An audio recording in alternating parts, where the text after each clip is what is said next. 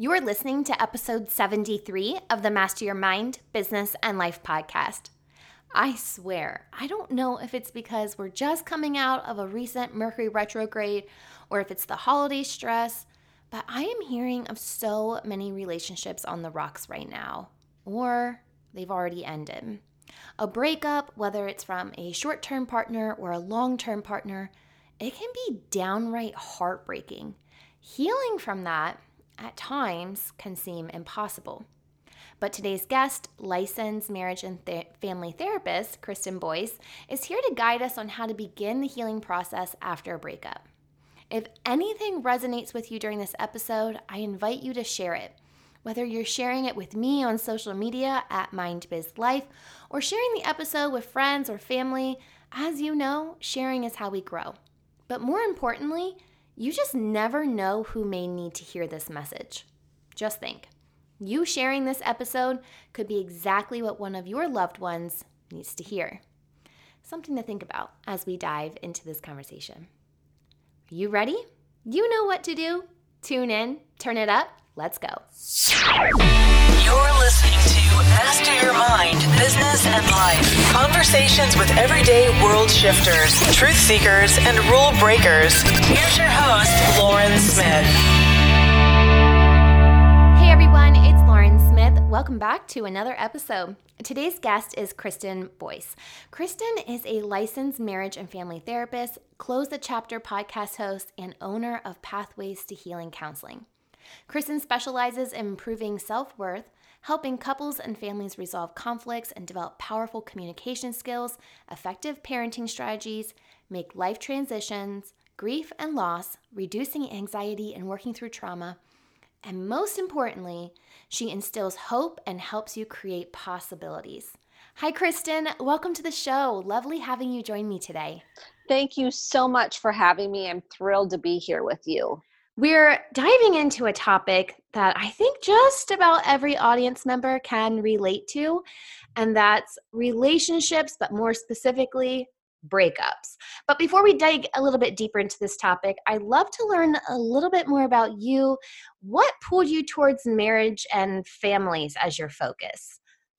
That's a great question. I'm a licensed marriage and family therapist. I own a private practice. And what drew me to work with, particularly, I work with individuals, families, and couples. And what drove me to do that is my parents got divorced when I was in third grade. And so I was very motivated to not repeat patterns and break kind of generational cycles. And of course, had to go through my own journey in relationships and breakups. And to find the right partner was about doing deeper work. It's really about connecting to what lies within your patterns, your unconscious conditioning, the programming we got as kids. So important to dive into that. And that's really what inspired me to become a therapist. I love that you used your childhood as your fuel or your motivation, because so many times in the show we come back to childhood and just how many times it reflects and comes up in our adult life. So I love that that was part of your motivation and what called you to do this. Yes, I have a keen curiosity for people, why they are the way they are. And that also, every day is a new day. Every person has a story and has kind of experiences that have shaped them. So I love finding out more about who people are and why they are the way they are. Well, let's dive more into the whys, because I think when it comes to relationships and ending a relationship, a why can always come up in so many different scenarios. But it's been a while since I've gone through a breakup. But I could almost effortlessly go back to the pain that it brought on. So healing seems like it's an ongoing process, but many don't even know where to start. So where do we begin when it comes to healing after a breakup? This is one of the most important pieces that I think people skip. And we have to go through the grief of the breakup. A lot of us don't want to go through the grief, or we feel like we get stuck in the grief. And part of that looks like going through the anger, going through the sadness, working through the fear. And I spend a lot of time kind of deconstructing why you chose the person you chose. What was the motivator for being with this person? What did you originally like in them and maybe didn't want to see at the beginning when it's the honeymoon phase? Or maybe you didn't see it because they hid it.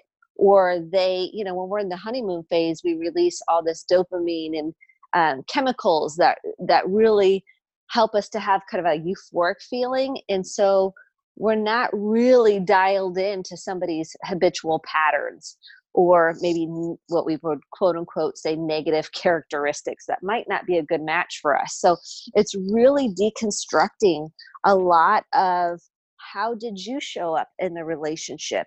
But more importantly, and most importantly, is walking through the grief, not numbing it, not stuffing it, not trying to make it go away. We've got to move through it to get to the other side of it.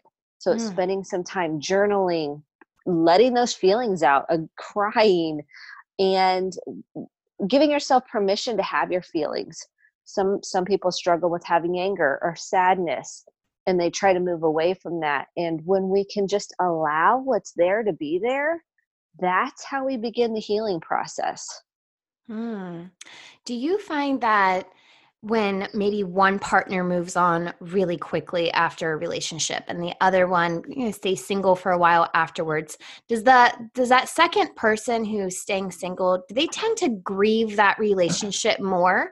Or what makes a person jump right into another one afterwards? Because I feel like those are two, I see that a lot within my friends. One partner goes into another relationship, next one is single for years and years and years. Yeah, I think sometimes what people can do is be habitual, kind of a love addicted. And so they have these habitual patterns where they don't want to be alone. So they'll jump ship and go to the next person without taking the time to grieve through that relationship. Now, some people grieve that relationship while they're in the relationship. I always tell people, and I don't like to use the word always and never, but in a lot of these cases, I'm like, take a pause, deconstruct.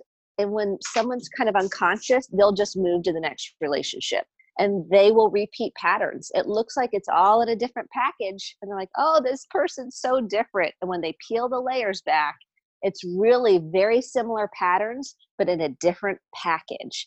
And that's why we have second marriages that have a higher divorce rate, 70% divorce rate, because a lot of people don't do the work of deconstructing and healing and grieving that first relationship. So oftentimes when I see someone jump pretty quickly to another one, it's a little bit of a red flag that they haven't paused and done that deeper work to not repeat patterns. That's huge. It really is. And it's something that you don't think about very often. Because it's almost like you're then bleeding into your next relationship, like from the top. And not even conscious of it sometimes. Right. Because we think, oh, this is great. And I love this person and we're soulmates and it feels so different. And yet when 6 months, a year, 2 years in, they're like, oh my gosh, I didn't really see this, because they didn't pause and have enough self-awareness of why they picked the person they picked. They're just going kind of unconsciously through the process of picking a mate, and they feel like, oh, I feel so much better that I have somebody, versus is this the person that is the healthiest, best fit for me? Yeah. Do you think that people even know consciously what a healthy relationship is? Oftentimes I don't think they do, because what we modeled for us or what Hollywood presents in the movies, I want it like, you complete me. I'm like, no, I want to blow that up, because we have this movie, this fantasy of what we think it is, and it's not that. So when people come into couples therapy and they've been married 25 years and they're like, yeah, I want a divorce now. Well, they never really had deep connection. They never had difficult conversations. And they say, well, we never fought. And I'm like, ooh, red flag. That means you didn't really be able to go to the hard places, and how to work through it is oftentimes people don't have the tools. And I'm always like, read books, listen to podcasts, go to therapy, get the tools so you know what a healthy relationship looks like. Get realistic about your expectations, because what happens is a lot of people pick relationships based on unmet needs from what they didn't get as kids. So if we look at the needs like physical touch, words of affirmation. These are all Gary Chapman's in the Five Love Languages book. Quality time. Maybe it's gifts or those acts of service. You know, really, those are based on unmet needs. And so when we meet someone for the first time and we feel this physical connection, perhaps that's because we didn't get enough physical touch as a child. We didn't get hugs and cuddles. We didn't get rocked as a baby. I mean, I can deconstruct all this, but oftentimes we pick someone based on these unmet needs and what this idealized version of what we think a healthy relationship looks like based on these movies we've seen that are not realistic. Do you think those unmet needs can also trigger a person to stay in a toxic relationship? Like perhaps it's not good in one area, but a need is being met in another area? Absolutely. I think when we think, well, they are wonderful, you know, they are great with, they cook dinner and they vacuum the carpet, which is acts of service, and they're caretakers, but yet emotionally they're not available. That is, so they kind of rationalize it's not that bad. Well, what is the core issue? What is the unmet need within yourself? Because we can't change another person. We only can do the work within ourselves. And that's what I invite all couples to do, is look at your own unmet needs, get self-aware, start understanding what you didn't get. And oftentimes what people will come in is they'll say, I had a pretty good childhood, or they didn't have a good childhood at all. So they don't understand what unmet needs they didn't get. And how they find out is through another relationship, and what they crave from the other person is typically what they didn't get. So if someone is craving emotional connection, like, can you just acknowledge my feelings and say, I get you're sad. It's okay to have your feelings. It's probably because they didn't get that as a kid. And then they go out and they try to pick somebody that's going to give them that emotional availability. Well, guess what? They didn't get it either. Mm. This other person you've picked, they didn't get that either. So they don't know how to give it to you. Right. So they don't know how to give that. They didn't get a validation. They didn't get acknowledgement for their feelings. So they don't know how to do it for you. So I teach people how to give it to themselves, and then it's icing on the cake. When they proactively come to therapy, they learn the tools and they have enough self-awareness to know, oh, this is really tapping into my unmet need of someone not seeing me emotionally, not letting me have my feelings, or disciplining me out of my feelings. So I stuffed it down. I numbed it out. I ate my feelings. I drank my feelings. I shopped my feelings. And we can start breaking patterns, but it starts with the self-awareness. Mm. It starts with the person recognizing their own unmet needs. That's how we begin. Not starting with your partner and going, well, you're not doing this, this, and this. It starts with yourself. And I feel like that's so easy after a breakup to just list everything the partner did wrong. I think it is so much easier to be like, they did this and they didn't do this, and, you know, and just absolutely point the finger when, as you're talking it, we just need to point the finger back at ourselves, not to say the other person's behavior wasn't hurtful or bad or wasn't aiding in the growth of the relationship, but you kind of have to take your own power back in that moment and look inward and say, okay, where wasn't I my best self and what do I need help on? And acknowledge your feelings, that your own feelings over the breakup.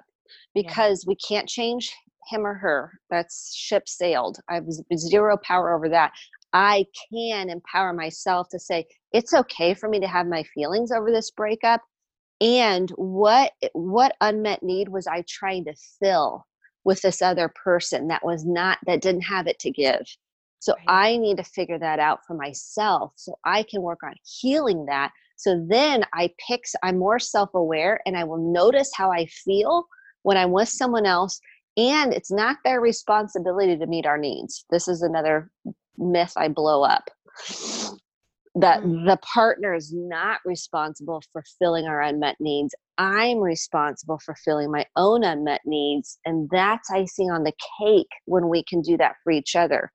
But I want to pick someone that has a growth mindset. I want to pick someone. So what I did when my own breakups, I realized, oh, I'm picking people that don't really have a growth mindset, that aren't as motivated to do their deeper work.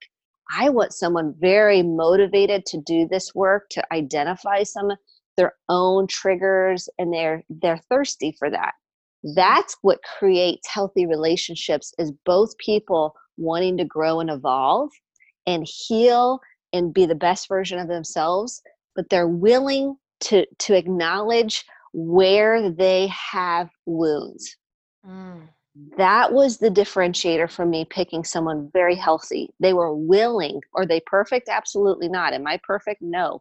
They were willing to look at those unmet needs and do the work. Mm. So that's two huge. Months into dating, I'm like, okay, we're going to marriage therapy. He's like, what?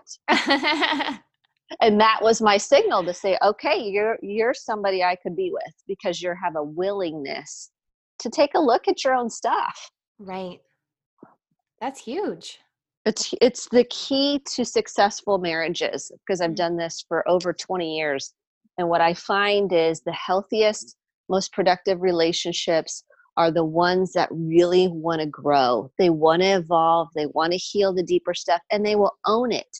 So if they have a trigger, they will say, hey, you know what? That was really, I really had this movie playing out that you are going to, when I said I was sad about something, that you were going to acknowledge that, and you didn't. And so I feel sad now, and I can ask for what I need. So I can say, hey, I really need you to kind of just, you don't need to fix it. You don't need to tell me what to do, how to fix it. I just need to just say, hey, that makes sense. You feel that way. Right. I'm saying what I need directly and specifically. So then the partner goes, oh, okay, yeah, I can do that. It's not a game. It's not, well, you failed the test. I've told you 50 times what I need and you didn't do it. It sets the dynamic up that this person now has to be so responsible to make you feel better. Mm. Mm. A lot of vulnerability there. A lot of vulnerability, a lot of insight, a lot of understanding yourself. So when we do have a breakup, that's an opportunity to do this really, that's an awakening time. I like to call it an awakening time. It's hard, it's painful, it's lonely at times, and we feel kind of tortured inside at times. And it's a time to say, oh, this is my opportunity to find healing. This is my opportunity to start working on some of these deeper pieces so I can pick a healthy partner. Right. What about those people who I like to call the makeup breakup couple? They're always, it's like a Tom and Jerry type of thing where they're just back and forth. Why do they keep going back to that person only to break up again and repeat this cycle, what seems like for eternity? That's an excellent question. And you will see those couples. And a lot of times those couples are stuck developmentally at a certain age. Mm. So those people might have had, let's say they had a trauma, and a trauma doesn't have to be something majorly significant, but let's say a parent died, or parents got divorced, or, there was some abandonment by a parent along the lines, or perhaps the marriage just wasn't real safe. Their parents' marriage wasn't real safe. So that can be a defense. So what happens is, you hurt me, I'm out of here, and then we go, oh, well, I am sorry now, I want to get back. And what happens is those people are typically, we can all get in our inner child, but they're stuck in an inner child place. It's not the adult making those decisions of makeup, breakup. It's the inner child saying, hey, I am trying to protect myself here, so I'm out. We're done. Mm. And then the inner child says, but I still want you to love me. I still want you to accept me. I still want to be with you because I feel better when we are together. This whole, fear of being by ourselves, or fear of, really the fear kind of motivates us to go back. Right. And so it becomes kind of a habitual pattern. And sometimes that is repeating a pattern that we saw in our in childhood, and oftentimes it's that those unmet needs that cause us to create that cycle. Mm. I love that. And it's so powerful too, to just keep going back to that childhood self, but you're the adult now who saw that she didn't want to repeat what your parents lived out. But a lot of people are repeating those same relationships. Why is that? Like, why do sometimes we look and say, oh, I don't want to be like my parents, right? Like, I don't want to have the relationship they have. And then you find yourself in the exact same relationship as they were in, or like the same scenarios. Yes, because it's so conditioned. It's our normal. Mm. We don't really know any different. That was how we grew up. That was our normal. So in an unconscious way, we're comfortable with that. I mean, and we are comfortable, but not comfortable, if that makes sense. We don't like it, but we know it. So our brain says, oh, I know this pattern. I know how this goes. And we're not even conscious of it. We're right. We want so much to break a pattern. We're like, I'll never be like my mom or dad. And that's why people, when they come into therapy, they're like, yeah, I want to skip all the childhood stuff. Let's just talk about what's happening now. And I'm like, well, that's kind of like band-aiding the situation, because we can't just we have to put the puzzle pieces together.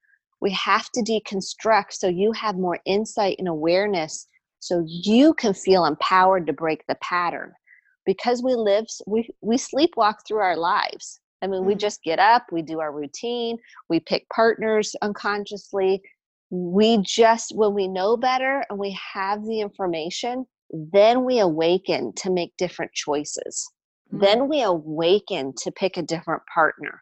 But if we're just kind of going through the pattern, and we're defended, meaning we're not really connected to what lies within, we will unconsciously absolutely pick very similar pattern to our childhood, even though it might look a different package. It's just habitually conditioned within us. We can break the cycle. That's the beautiful part of what I love about therapy and doing work. We can absolutely break the cycle, and it is possible. And I've seen it so many times where people come in and they're in a breakup and they have no hope that they'll ever be with anybody again. They're like, this is it.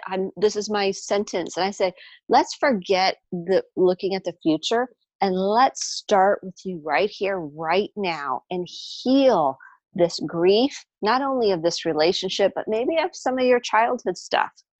And when I create the safety it's okay to have your feelings, it's okay, they then start the healing process, because we are afraid to feel, because we think we're going to get stuck in it and we won't be able to function, and we can't go to work, and then we can't get to the kids. And the reality is, not feeling is actually what's keeping people stuck. Mm. It's hard to feel.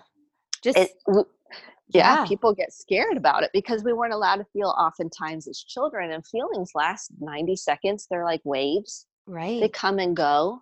But if we do not allow the feeling, or we stuff it, or we numb it, or we move away from it, that's what keeps us looping in our head. That's what keeps us in anxiety and shame, saying, I'm not good enough, I'm defective, something's wrong with me, or maybe guilt about our choices. Shame is really about self, and guilt is really about our choices. Mm. And so oftentimes, if we don't do the feeling work, we will stay stuck in secondary, which are inhibitory emotions, which is shame, guilt, and anxiety. And so I really work on giving people permission that it's okay to feel, because oftentimes it wasn't okay to feel. As a child in our home, it wasn't okay. Mom wasn't going to be okay with it, or dad, or our primary caregiver. And so we're really reprogramming this, what I would call, that keeps us stuck, this dysfunctional stance on emotion. And I think that's why we see a lot of people on social media numbing out to that, and shopping, and, you know, the stuff, because we think, well, I'll lose the weight, I'll get the husband or wife, and then I'll be successful, then I'll feel better. Then they're in my office going, well, I'm a millionaire, I got all the stuff, and I'm still miserable, because it didn't fix what lied within. It didn't it didn't work because it's such a deeper process. Right. There's so many people that think like, oh, I don't know what a millionaire would have to be upset about. You know, it's like, oh, well, as we know, money doesn't really get you everything. It can't get that internal happiness or worth or the am I enough? You know, there may be millionaires who are still striving to feel enough. And that's why they feel the motivation to keep hustling and trying to think that money is going to fill that void within. So yeah, they think I'll feel worthy and then I'll feel like I matter and then I'll feel like I'm somebody. Right. Then I'll feel like I am somebody and I feel special. I feel important. And what we realize is it's an inside job. It's an inside job. It's not an outside job. It's an inside job. So there are also these people who after they've made or gone through a breakup and they start making excuses for the other person's hurtful behavior. Why is that? Why do we use that as almost like a defense mechanism? We're so afraid of being alone, in my opinion. We are so afraid we think, well, this is the best I can do. I deserve this. So if someone's riddled with a lot of shame of them feeling like something's wrong with them and they're not good enough, they're going to rationalize. Well, they had a bad childhood, or well, they're not like that all the time. Well, they really do mean well. They're just really stressed out.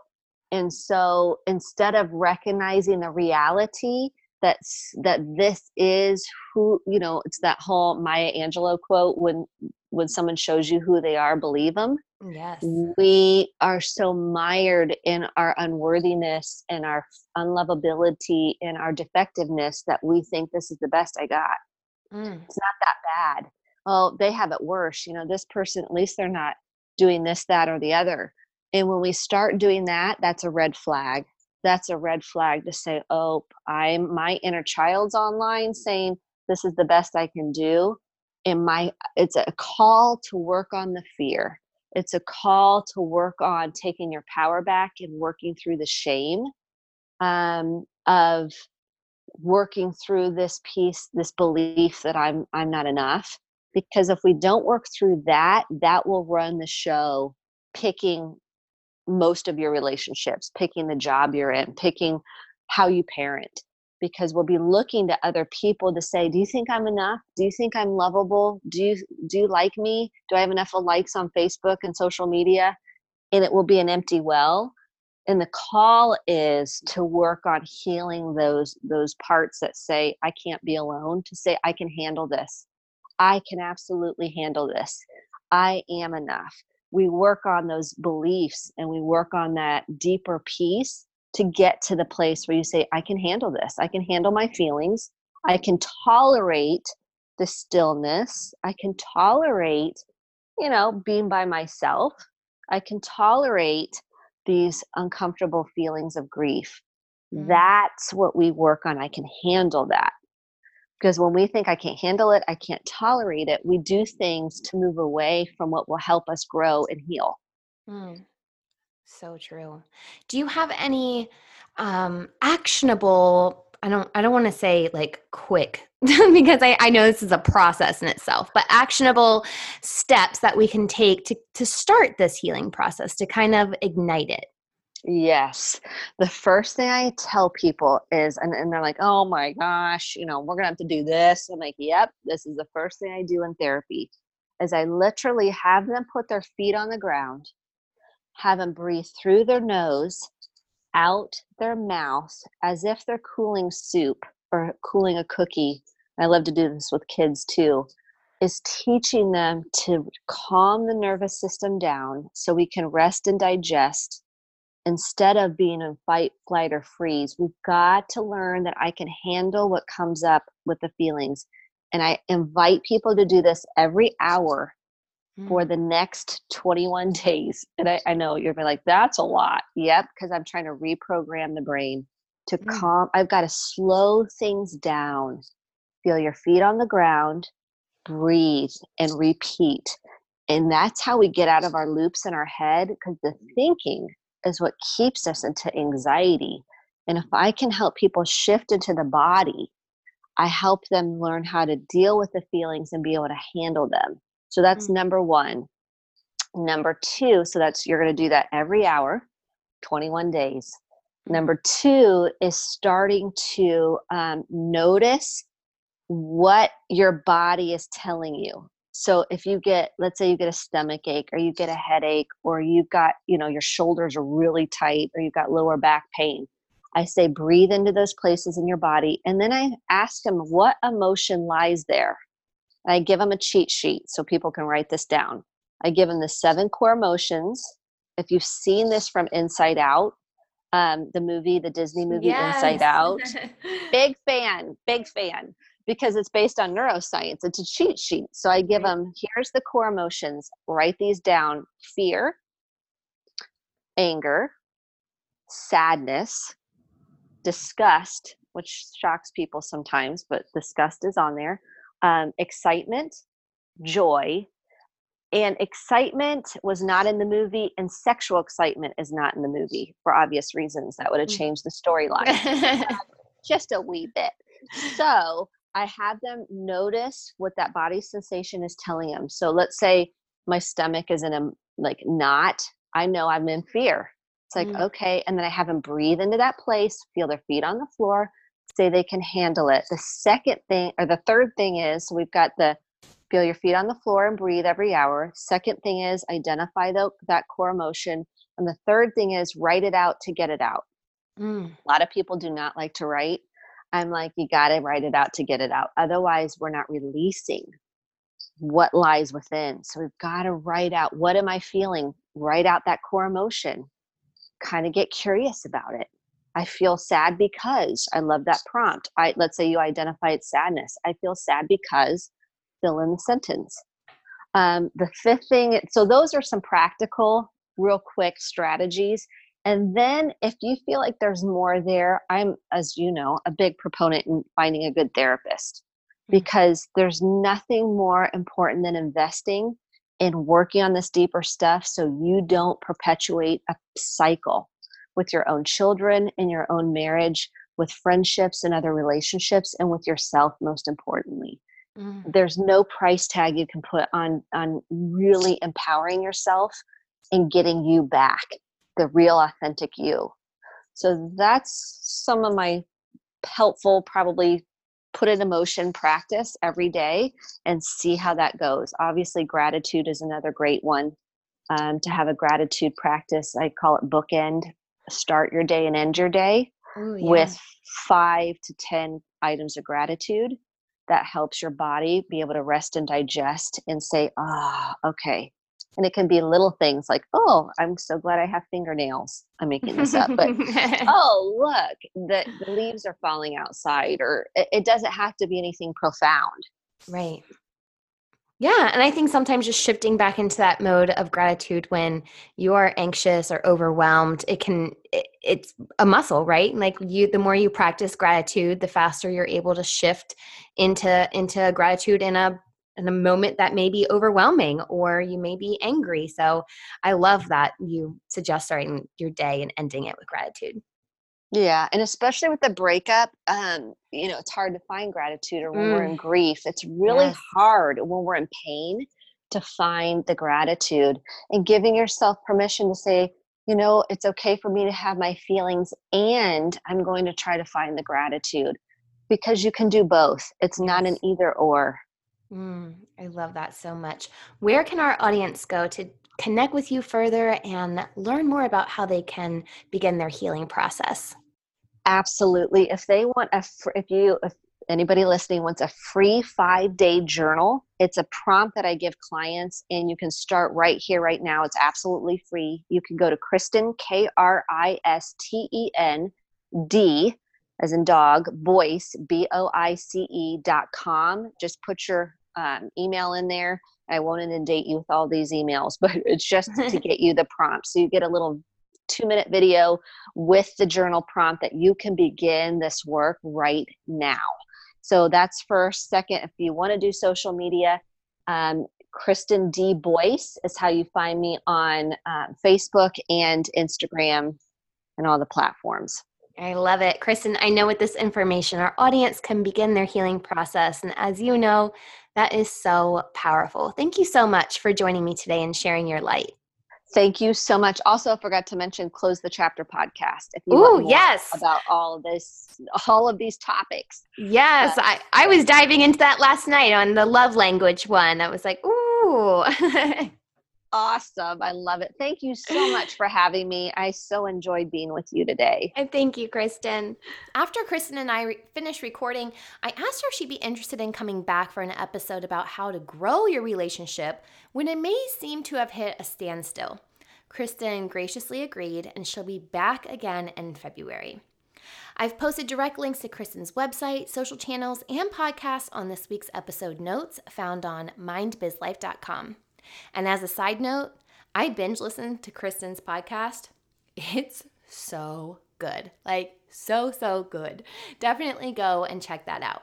And if you're getting down with my Fuel Your Life Friday episodes, I'll see you back here on Friday. And as always, I'll also be back next week for a regular episode. But until then, remember, every level of life is an opportunity to grow. Be well, my friend.